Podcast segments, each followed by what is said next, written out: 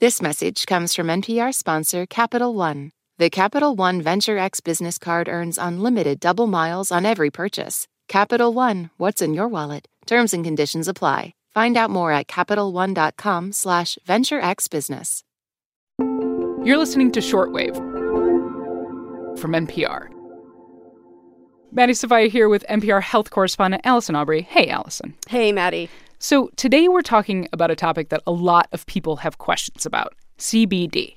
Yes, cannabidiol, or CBD, as you say, it is a compound found in the cannabis plant. So you find it in marijuana and hemp, and it has exploded in popularity. It is touted as an elixir that can do everything from relieve anxiety to help ease your aches and pains. You've heard about it, right, Maddie? Oh, yeah. So there are a lot of companies, from big operations to mom and pop shops, selling it. I can tell you, having been in truck stops in rural Pennsylvania and on the freeway in Silicon Valley, no matter where you are in the country right now, you are likely seeing ads for CBD. But here's the thing last week, the Food and Drug Administration came out with some fairly strong warnings. Yes, basically, they came out and they issued warning letters to 15 companies selling CBD products. And they're basically saying, you are violating FDA policy. Mm-hmm. They say you are not allowed to market CBD products as a treatment for any condition or disease. You cannot sell it as a dietary supplement. And you may not put it in any foods that are fed to people or animals. Now, just because the FDA has says this is not allowed does not mean that you'll stop seeing products marketed this way. And we'll get to that in a little bit.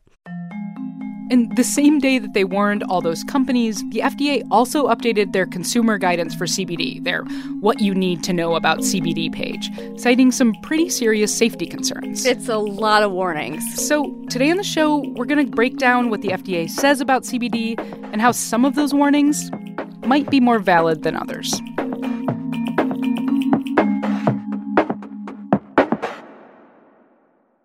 This message is brought to you by Apple Pay. Fussing with plastic cards should be a thing of the past. Instead, pay the Apple way. Apple Pay is easy, secure, and built into iPhone. All you have to do is set it up. Just add a card in the Wallet app and you're good to go. This message comes from Apple Card. You earn up to 3% daily cash on every purchase. That's 3% on products at Apple, 2% on all other Apple Card with Apple Pay purchases, and 1% on anything you buy with your titanium Apple Card or virtual card number. Visit apple.co slash card calculator to see how much you can earn. Apple Card issued by Goldman Sachs Bank USA, Salt Lake City branch. Subject to credit approval. Terms apply. This message comes from NPR sponsor REI Co op. REI has gear, clothing, classes, and advice for camping and glamping, biking and hiking, axing and snacksing. Visit your local REI co op or rei.com for the million and one ways to opt outside. So, Allison, give me the CBD 101. Sure. Cannabidiol, or CBD for short, is a component of cannabis. That means it is extracted from the plant, pulled out of the plant. It does not contain the psychoactive component THC that we all know about that makes you high, but it still works on your brain in ways that scientists don't completely understand yet. I have reported on studies that are currently evaluating CBD's potential role in curbing anxiety. There are federal grants, I should say, to evaluate whether CBD could be used as an alternative to opioids. But so far, there's only one FDA approved CBD drug on the market. It's approved to treat very specific childhood epilepsy disorders. So we have this weird situation. On one hand, everybody's using CBD, there's all this research going on, and then the FDA is saying we can't conclude that CBD is safe. Yes, you're right. It seems paradoxical. So let's step back a moment to give some context, make sense of this. Basically, CBD has been in what I would call regulatory limbo. I mean, big time. For a long time, the production of hemp was restricted. It was considered a controlled substance. Hemp and marijuana are varieties of the same plant, cannabis. Then last year, under pressure from Congress and hemp farmers, these restrictions were lifted as part of the 2018 Farm Bill. And the hemp industry said, Hallelujah, this is great. but the FDA quickly stepped in and said, hey, wait a second here. We have regulatory authority over CBD, and there's a lot we still don't know. Remember, this compound kind of came out of nowhere. I mean, mm-hmm. right? Had, had you heard of CBD three years ago? Not really. I mean, this year I wouldn't be surprised if it's one of the more popular items in Christmas stockings around the country. So, Is it fair to say the FDA might have been a little bit caught off guard by this? Yes. By this, by this boom of CBD? That's right. And it's well within their purview to regulate it when it's used in foods or as a drug. But they say they just don't have a lot of data to go on yet. Right now, the agency is in the midst of writing some specific rules to regulate. But before they do, they want to know that it's safe. We should also point out that even though the FDA just said we can't say CBD is safe, the World Health Organization, another giant public health organization, put out a report last year saying CBD is generally well tolerated and has a good, quote, safety profile. That's right. From what they've seen so far, the WHO is saying there can be some adverse effects from drug interactions, but there's no evidence of any public health related problem associated with it, is what they say. They point to the fact that several countries have modified their regulations to allow the use of CBD as a medicinal product. But again, the FDA playing it safe, saying it needs more data. Now, one area where they say they need more is on the potential for liver damage from using CBD. And you've been looking into that, right? Yeah. So that is actually one of the things the FDA warns people about in the What You Need to Know page. Okay. I looked into it a bit, and some of this data came from when the FDA was reviewing the epilepsy medication that we've talked about. Mm-hmm. Basically, they found that taking CBD has the potential for damaging the liver, and that was very dose dependent, meaning most of the troubling results happened at higher doses. Hmm, and that makes sense. Right. There's a good bit of data out there supporting this. And a lot of the serious damage was seen when people were taking other drugs that also impacted the liver. And that brings us to another warning, which is potential drug interactions. Does CBD increase or decrease the effects of other medications you might be taking? Does it increase side effects?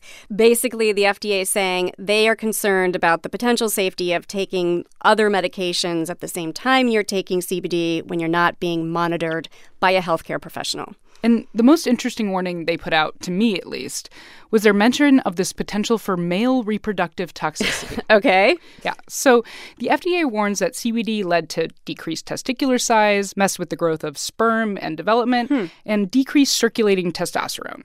But the thing is, Allison, all of this data came from animal studies, including a delightful study on sea urchins. Sea urchins. Yep. Okay. And in one of those studies, they weren't even testing on actual animals, just cells isolated from animals. Okay. And even the FDA acknowledges that stuff that happens in animals does not necessarily happen in humans, right?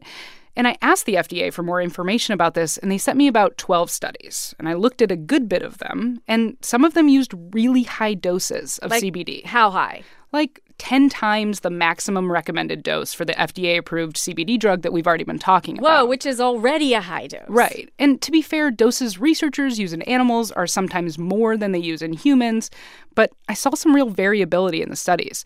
Some found differences in the sperm and how they're moving around, how much there is, but another didn't. And it seems to depend maybe on the type of animals that were studied. So a lot of inconsistencies here. A little bit, yeah. And in one of the studies, they did show that CBD treatment led to a decrease in testosterone, but it was still within the normal physiological range. So you think these studies might be a little weak? More like the conclusions that the FDA is drawing from this group of studies, there weren't that many of them, and I find it odd that the FDA put out this kind of scary fertility warning based solely on animal studies. Mm.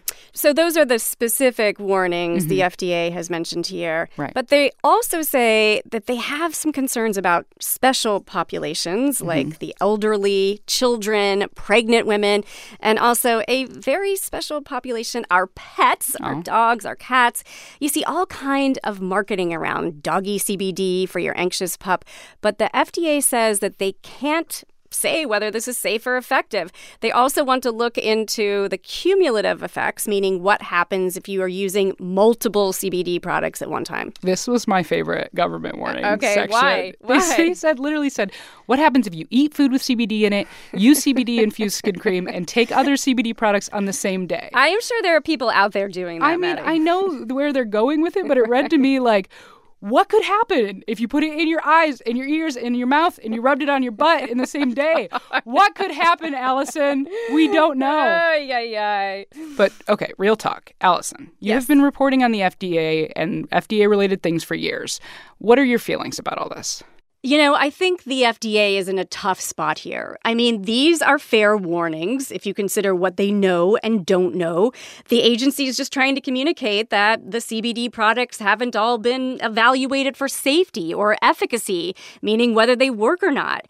And, you know, the CBD you buy online or over the counter, depending on who made it, might not have the amount of CBD in it, it says on the bottle. Right. It might not actually contains CBD. I mean, given the current state of regulation, you just can't be sure. Or, you know, there could be other stuff in there that you don't want, right? Well, this is the perennial problem with supplements, right? I mean, the FDA has this dividing line between how it regulates prescription drugs mm-hmm. and how it regulates supplements. When something's a prescription drug, there's a rigorous amount of testing that goes into it, right? When something is regulated as a supplement, mm, it's kind of a wait and watch situation. If something goes wrong, the FDA certainly has the power to take it off the market, but you often don't know what's in the products or if there might be contaminants in there. So there's always a buyer beware message when you're talking about things that are you're buying off the shelf, like dietary supplements. And so, what do you think about, you know, from the, like, the safety perspective? You know, I really do think it's interesting what the World Health Organization has said. I mean, they're basically saying from what we've seen so far, the safety profile looks to us pretty good. I think one possible resolution to all of this as the FDA weighs exactly how to regulate CBD. I mean, let's face it, CBD is not going away. Right. But I think there could be some tiered system. That's certainly something you hear the industry talking about. There could be high dose products, which would be restricted and require a prescription, then low dose products like supplements or foods, which would be more widely available. Makes sense. So, the PR person that I talked to said the FDA will have more to say about CBD in the coming weeks. So, we will be looking forward to another CBD update soon. NPR health correspondent Allison Aubrey, thanks for the chat. All right, thanks, Maddie. Before we go, a reminder that if you're enjoying the show, do us a favor and rate and review it on Apple Podcasts or your podcast app of choice. That helps new people find the show, and if you've already left a review, thank you. You are a nice person. We appreciate you. This episode was produced by Brent Baughman and edited by Viet Le. I'm Maddie Sofia, and we're back tomorrow with more Shortwave from NPR.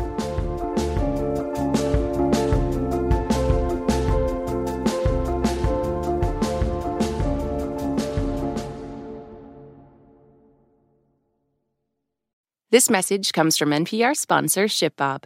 E commerce logistics making you question why you started your business? Time to outsource fulfillment to the experts over at ShipBob. Get a free quote at shipbob.com.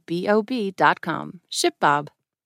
This message comes from EarthX. The EarthX 2024 Environmental and Sustainability Congress of Conferences is happening in April and brings together all sides with one important mission protect the planet. Go to earthx.org to register. Listen to The Last Ride, the podcast investigating the disappearances of two men last seen with the same Florida sheriff's deputy. Join us for a new episode, a conversation with Marcia Williams before the 20th anniversary of her son's disappearance. It's okay for you to tell my story. You don't know who you may be talking to. That could put their finger right there. Listen to all nine episodes of The Last Ride, part of the NPR network, wherever you get your podcasts.